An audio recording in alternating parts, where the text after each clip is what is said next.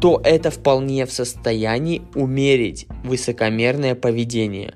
Следующий шаг – принять, что каждому лидеру всегда есть чему поучиться – Лидеры, как правило, делятся на две категории.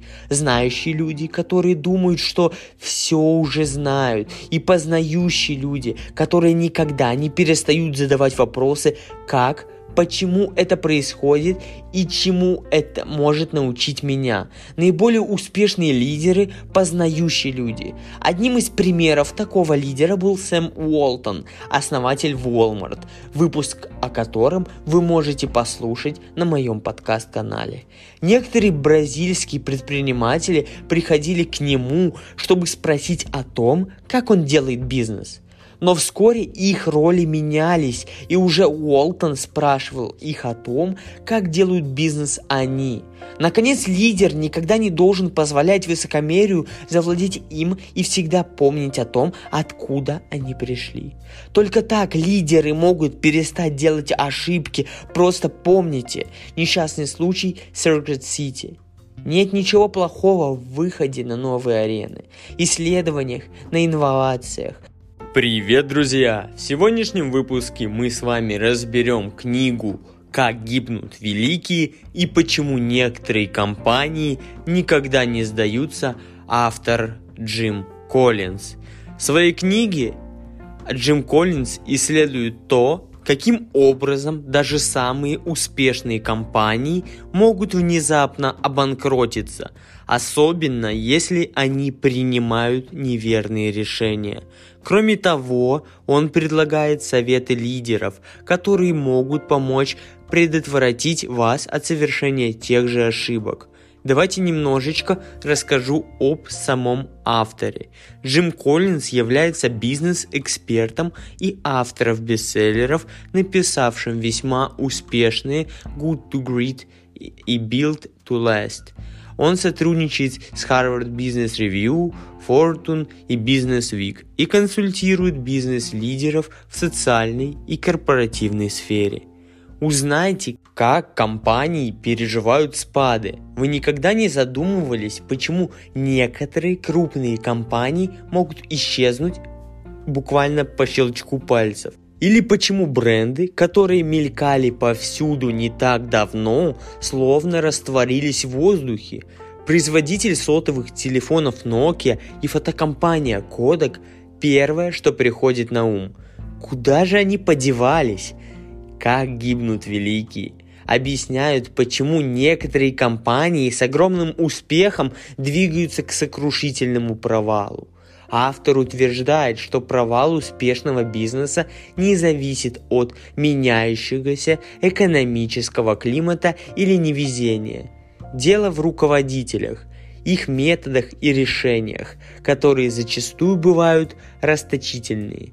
Книга основана на многолетних исследованиях успешных и очень успешных предприятий – в продолжении Build to Last и Good to Great она показывает вам, какого типа бизнес-лидера вы должны избегать, а каким руководствоваться. Вы узнаете, почему больше никто не имеет телефоны Nokia, когда пора сделать дырку в лодке. Почему одна компания пыталась запускать по продукту в день, Каждое предприятие и учреждение, независимо от его масштабов, подвержено риску банкротства.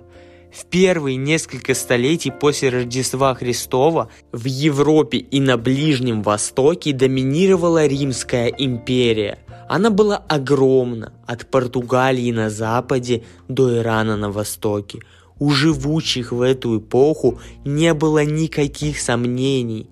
Эта гигантская всесильная империя будет править вечно. Увы, этого не произошло. В течение нескольких веков империя угасала, пока не отправилась на свалку истории. Упадок Римской империи показывает, что независимо от того, насколько велика или успешна компания, она всегда подвержена опасности поражения. Но каковы причины спада? Что может заставить рухнуть огромную компанию? Несмотря на отмазки многих лидеров, как экономический кризис или нестабильность рынка, крах компаний – это всегда прямое следствие бесхозяйственности. Вспомните Nokia 15 лет назад.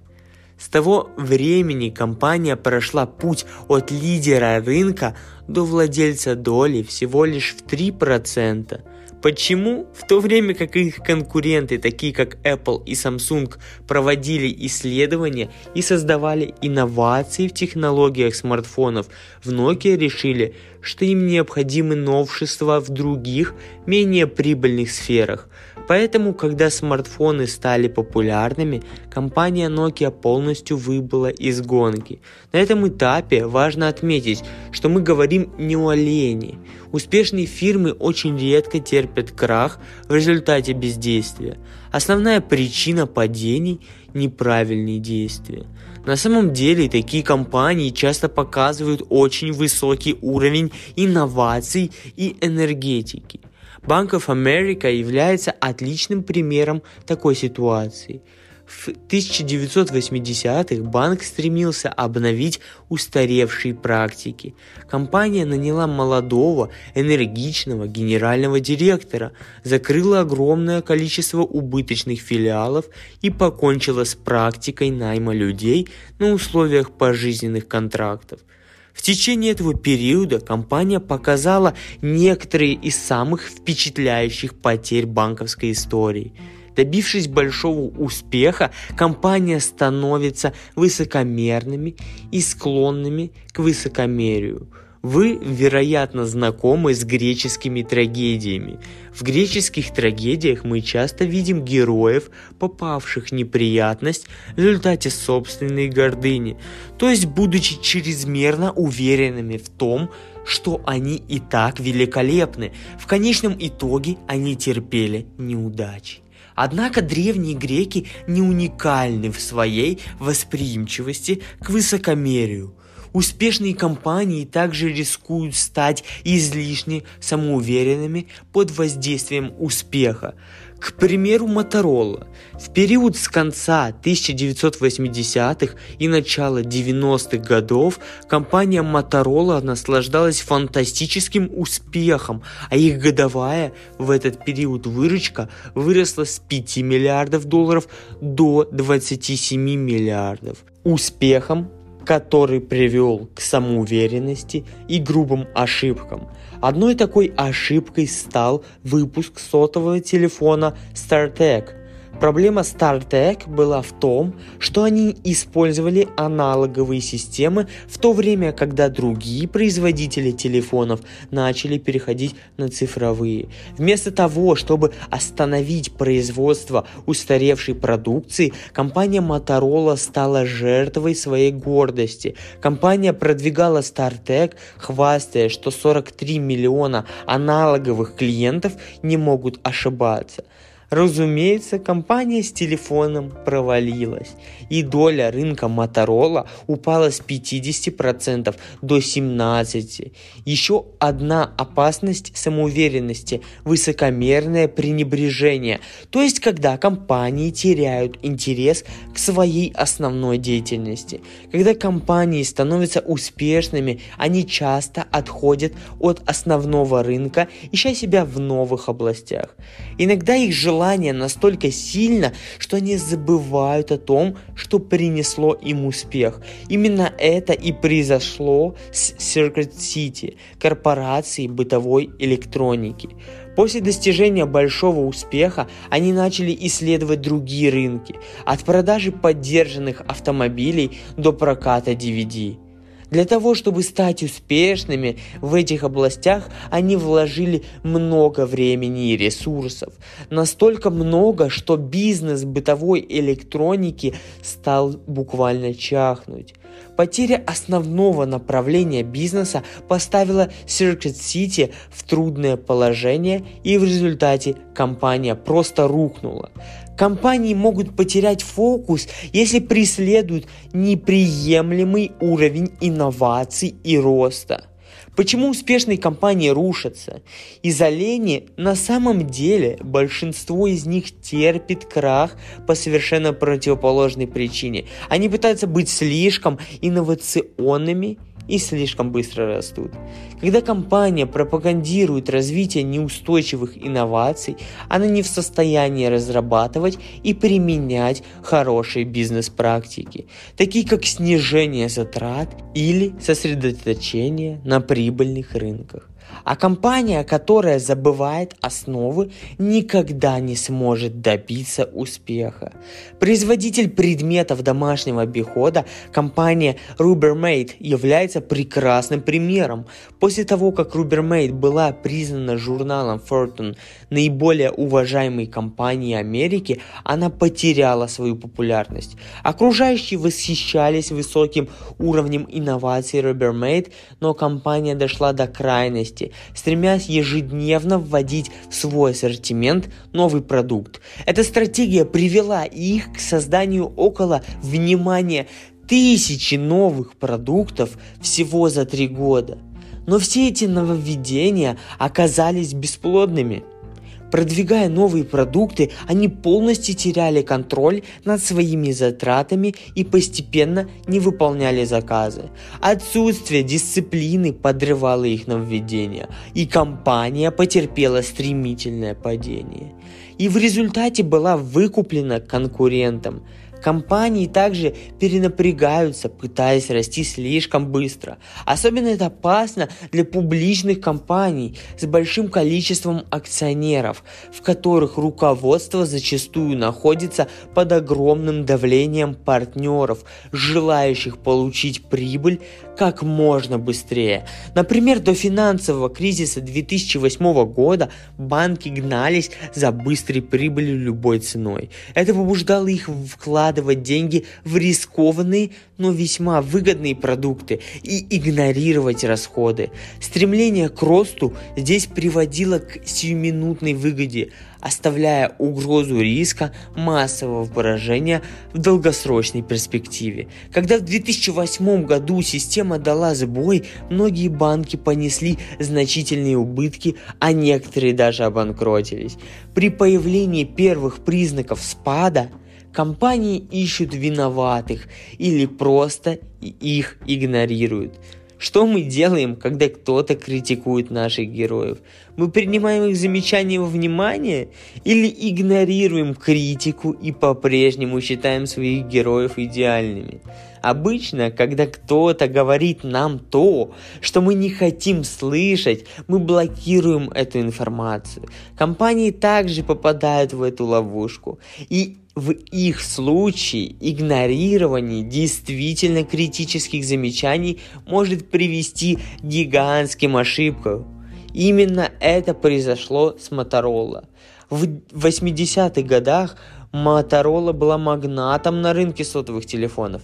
В то время сотовые телефоны были очень дорогими и работали лишь в определенных местах. Компания Motorola считала, что у них есть идеальное решение – спутниковый телефон, который будет работать абсолютно везде. В течение следующих нескольких лет они работали над спутником телефоном под названием Iridium – но пока не разрабатывали Iridium, качество обыкновенных сотовых телефонов выросло, а их стоимость резко упала. Вскоре стало ясно, что качество сотового телефона конкурента превосходит Iridium. Что сделала Motorola? Они надели розовые очки и игнорировали критику. Когда Iridium наконец вышел в свет, он был дороже своих конкурентов и хуже по качеству, в результате чего провалился. В целом проект обошелся Motorola в 2 миллиарда долларов, большую часть которых можно было спасти, остановившись при первых признаках беды. Однако игнорирование критики – это лишь один из способов, которым компании реагируют на плохие новости. Фирмы пытаются винить в своих собственных неудачах окружающих – Лучшим способом работы плохими новостями для любой компании является направление информации в конструктивную, практическую сторону. Но большая часть компаний все же предпочитает просто винить в ситуации внешние факторы и продолжать движение по неверному пути. Перед лицом катастрофы компании склонны принимать рискованные, радикальные перемены или просто сдаваться. Если вы когда-либо оказывались в тонущей лодке, вы знаете, что естественная реакция на кризис – это паника. Также реагирует большинство бизнес-лидеров, когда их компания снижает показатели – это, в свою очередь, может привести их к поспешным решениям, которые только усугубят кризис. Один из таких ответов – поиск серебряной пули или радикального решения, которое решит все проблемы. Многие фирмы думают, что лучшее решение в кризис – это сделать что-то принципиально отличающееся от того, что они всегда делали.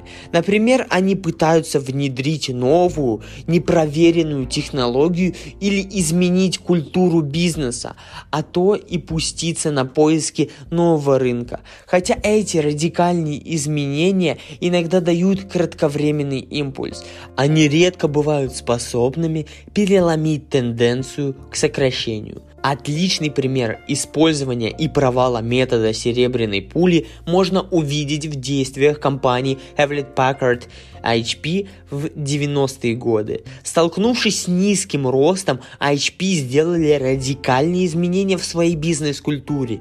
Сначала они избавились от своего старого, довольно предсказуемого генерального директора и заменили его на Карле Фиорина, популярную медиафигуру, которая путем серии рекламных объявлений и выступлений в СМИ должна была полностью обновить имидж компании. Она думала, что более современный имидж компании повысит ее рейтинг, но это, к сожалению, не сработало. Слишком большое количество перемен привело к потере фокуса в компании. Прогресс HP продолжал колебаться, а через несколько лет Фиорина была уволена. Но есть более радикальный метод падения, нежели серебряная пуля. Компания может просто сдастся. Именно это произошло с некогда гордой компанией Scott Paper. После тщетных попыток остановить спад, компания сдалась. Был нанят новый генеральный директор, который должен был сократить убытки компании, что обошлось Scott Paper в 11 тысяч рабочих мест и поглощение компании соперником. Работая над своим отношением к спадам, мы поняли, что лидеры поступают неправильно, оставляя свой бизнес в опасности. Рассмотрим, что должны делать лидеры, чтобы гарантировать, что этого никогда не случится. Начнем с наиболее важного фактора в принятии лучших решений – правильного отношения. Правильное отношение начинается с признания того, что вы не такой уж замечательный, как вам кажется. Многие успешные руководители считают, что их достижение – это гарантия процветания. Это тот тип мышления, который может привести их к высокомерию и узконаправленности. Вместо этого руководители должны всегда помнить, что успех – это не только труд, но и везение. Если они понимают, какую роль играет фортуна в бизнесе, пока вы сосредоточены на вашей основной деятельности, той, что привела вас к успеху, Падая, будьте хладнокровны и дисциплинированы. Не кидайтесь в крайности. Риск это то, что приходится переживать всем бизнес-лидерам в своей карьере. Особенно, когда их бизнес борется. Нет ничего плохого в принятии рискованных стратегий, если вы помните обо всех последствиях. Думая о принятии рискованной стратегии, вы должны задать себе вопрос. Что произойдет, если дела пойдут плохо. Насколько серьезно последствия навредят компании и какие выгоды принесут. Хороший способ понять, стоит ли рискнуть, рассмотреть принцип, принцип ватерлинии. Представьте, что вы находитесь в лодке, и при каждом неверном решении в корпусе появляются новые дыры. Если отверстие выше ватерлинии, его можно отремонтировать. Если ниже, вода хлынет в лодку и она пойдет ко дну. Именно так будет работать ваше решение. Вы должны убедиться, что вы рискуете пробить дыру только выше ватерлинии, чтобы иметь возможность ее залатать. Итак, теперь вы знаете, что вы не должны принимать опасные риски. Но как узнать, какие риски являются наиболее опасными? Общее правило большого пальца заключается в том, чтобы никогда не принимать радикальные изменения. Масштабные изменения вашей бизнес-стратегии приведут лишь к нестабильности и отсутствию фокуса. Вспомните HP. Они наняли нового генерального директора, который провел обширные изменения в культуре и образе компании. Но эти перемены привели только к спаду производительности – так как компания потеряла бизнес-дисциплину, вместо того, чтобы делать большие изменения, нужно идти маленькими шажками. Если вам нужно рискнуть, сделайте риск минимальным и управляемым. Если он успешен, можно использовать его в дальнейшем. С должным настроем и силой воли даже рухнувшая компания может восстановиться. Когда вы находитесь в глубоком кризисе и вам кажется, что выхода нет, совершенно естественным будет искушение сдаться и уйти. Компания в отчаянном положении часто испытывают это чувство считая капитуляцию естественным вариантом решения их проблем. Но это не обосновано. Фирма может изменить ситуацию до тех пор, пока эта толстая дама не начнет петь. Как быть? Первое, что должны сделать бизнес-лидеры, чтобы обратить тенденцию к сокращению спять, это занять правильную позицию. Они должны поверить в себя и свою компанию. Даже если кто-то думает, это не поможет, Уинстон Черчилль – великий пример человека, который верил в себя.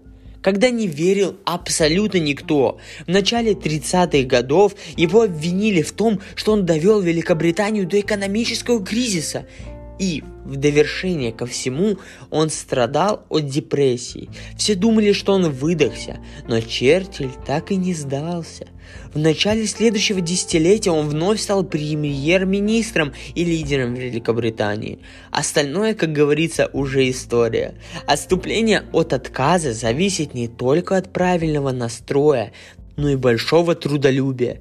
Компания Xerox, поняв глубину проблемы, поступила просто – Стоимость их акций упала на 92%, меньше, чем за два года. В этот момент в компанию пришла Энн Манхаки, новый генеральный директор, и сразу же приступила к работе. За 4 года она не взяла ни единого выходного дня, чтобы привести компанию к прибыли вновь. Ее жесткий график и преданность делу окупились. Через пять лет после прихода Малкахи Xerox отчитался о годовой прибыли в 1 миллиард долларов. Итак, Основная идея книги.